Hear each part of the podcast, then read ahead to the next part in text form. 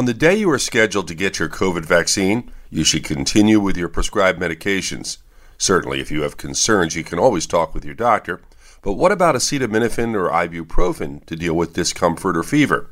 The medical thinking at this time is that it is possible these medications could potentially have a subtle impact on the buildup of protective antibodies.